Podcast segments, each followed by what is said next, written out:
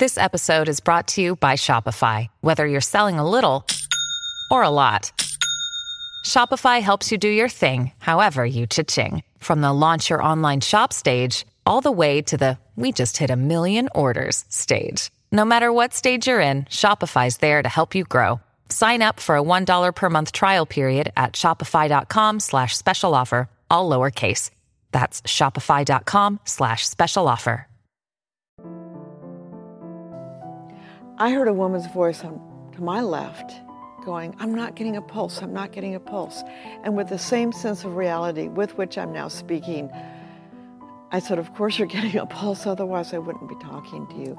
But she kept going so agitated. So uh, I just gave up. And, and that was like a letting go. And I found myself in a completely different environment. I knew I wasn't alone, but I couldn't see much because I was surrounded by gray, foggy material. I had a sense that I was waiting for something with the same confidence that I would with a, a ticket for an airplane or something. You know, I, I, I was waiting. There's no time that was involved and no words, so good luck to me conveying what I'm about to tell you. The wait was over when underneath me, blasted with this incredible energy, a light that I don't have words for. And I've told this story plenty. I've written about it, and I'm I'm I'm not tearing up because well I am from the memory, but also it's so frustrating because it was just love. It was all love, and it was so powerful. If you could measure my goosebumps now, all these years later, it never goes away. This feeling, and it, this light went out in all directions under me and then around me, and I had probably no eyeballs, but I was seeing just fine. And everywhere I looked, it was going out to eternity. And at the same time, in a way I just, oh, I wish I could explain, but it was layering endlessly on itself as well. And I had this knowledge that I was given that I was actually beholding eternity itself, and eternity was this light. And so the endlessly going out in all directions without a beginning and an end was what we would call linear time. But I think, I don't know, who am I, but I think that layering were dimensions and they were also endless. And within each of those layers, there were there was existence and more love, and it was all parallel to itself and yet endless. And it was so bright. It was it was so bright. Didn't hurt to see it, but there's nothing um, I've personally come across that is as bright as this. But I have had a glimpse now of the energy, and I found it behind Niagara Falls. You can go behind the falls, and this water just coming down in sheets, and the the energy from all that pounding, falling water was the closest thing to my near-death experience I've ever found on Earth. But the water didn't love me. this light loved me, knew me personally, and in the presence of this light, I said, Homie home. And I later learned from my parents that homie home, when I was learning language, is what I used to say when we'd been away from our house and we're going back and I recognized neighborhood features and I would go, homie home, homie home. And for my parents, it was one of those bougie boo moments and they remembered it. I have no memory of that. So I said, homie home. This light is what I call God. I, I'm more comfortable saying my creator, but there are no words. I have complete absence of any kind of language. I don't even try. Uh, the language comes from my heart and it speaks well. It's just that no one else can understand it. But this, this love was personal. And we communicated in a form of math and music, and I'm not skilled in either. When skeptics say, oh, you get what you expect, no. No, no, no. A, wasn't expecting anything. And uh, math and music was perfect communication. I asked questions any fool would ask God. I asked many questions. Uh, for instance, uh, you know, why are we here? And I was told pretty much we, we banged on the door for this life. Our souls, it sounds so philosophical, but we, we our souls, or whatever you want to call it, insisted on being born. And that it was a it was um, something we really wanted a lot. Uh, I asked about um, pain and suffering in my own way, and the answer was, uh, you know, sadly, that's the way back to God. I mean, we, we in our fleshly existence, without some stress, kind of forget where we're from, and and um, and then there was something about free will, and you know, I'm not a theologian. Um, this had nothing to do with religion. It had to do with life and love. But the, what I would most like to convey is that although I was asking, you know, immensely profound questions, I thought, um, what I was getting back were, I was remembering. It wasn't new information.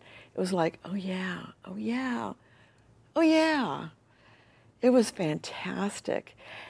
And then the light told me that I had to go back. And the light being God to me should have been intimidating. It wasn't. I said no. And God said yes. And Kim said no. and it went back and forth like that. And I'm here to tell you, you can argue with God. You know, God's going to win, but there was no problem. You know, there was infinite patience on the part of my Creator as I insisted on not going back. But indeed, I was sent back. And then the darndest thing is that um, I missed my body by about six feet. So now I was uh, in the odd predicament of um, being in the same position as my physical body, but about six feet away, and going, you know, who's that? I mean, it meant nothing to me.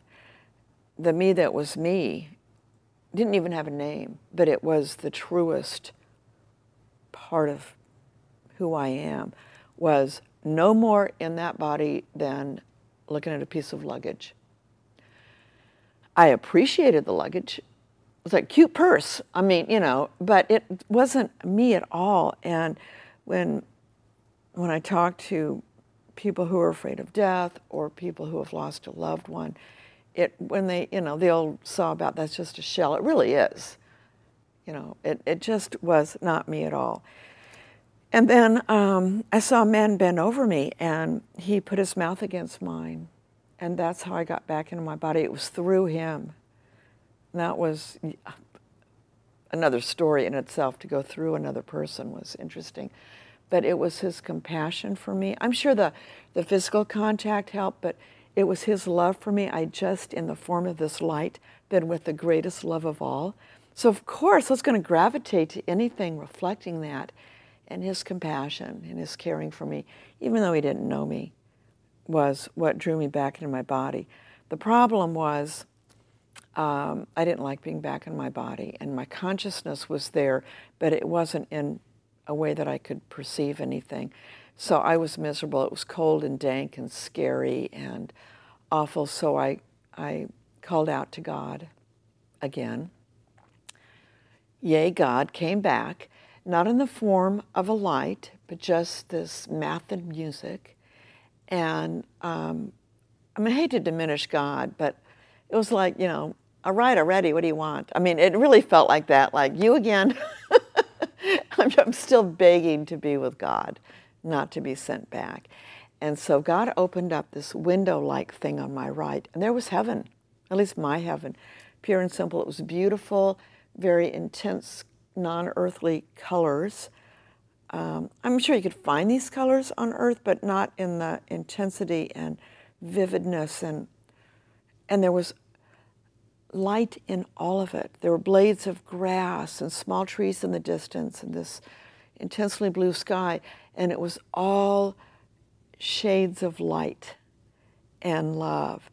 And it was so beautiful.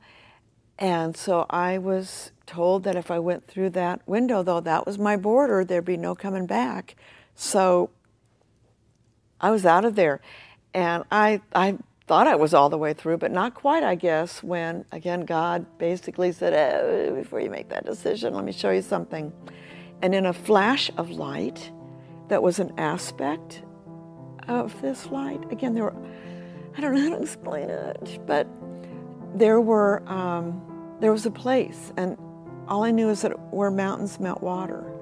Well, it wasn't Kansas, and I I didn't choose that. I chose to go through this window. Again, felt like I was just about all the way through. Another aspect of this light flashed like, you know, the old fashioned cameras with, you know, I'm old enough where the bulbs would come out, you know, and everybody would be squinting. No squinting involved, but that bright and focused. And there were just like a gallery of people, like portraits, and they had um, very mundane labels, you know, next door neighbor, best friend, coworker, nothing glamorous. And I was just given to know that if I chose to live, these are people that would have some significance. And again, I did not choose them. I chose heaven.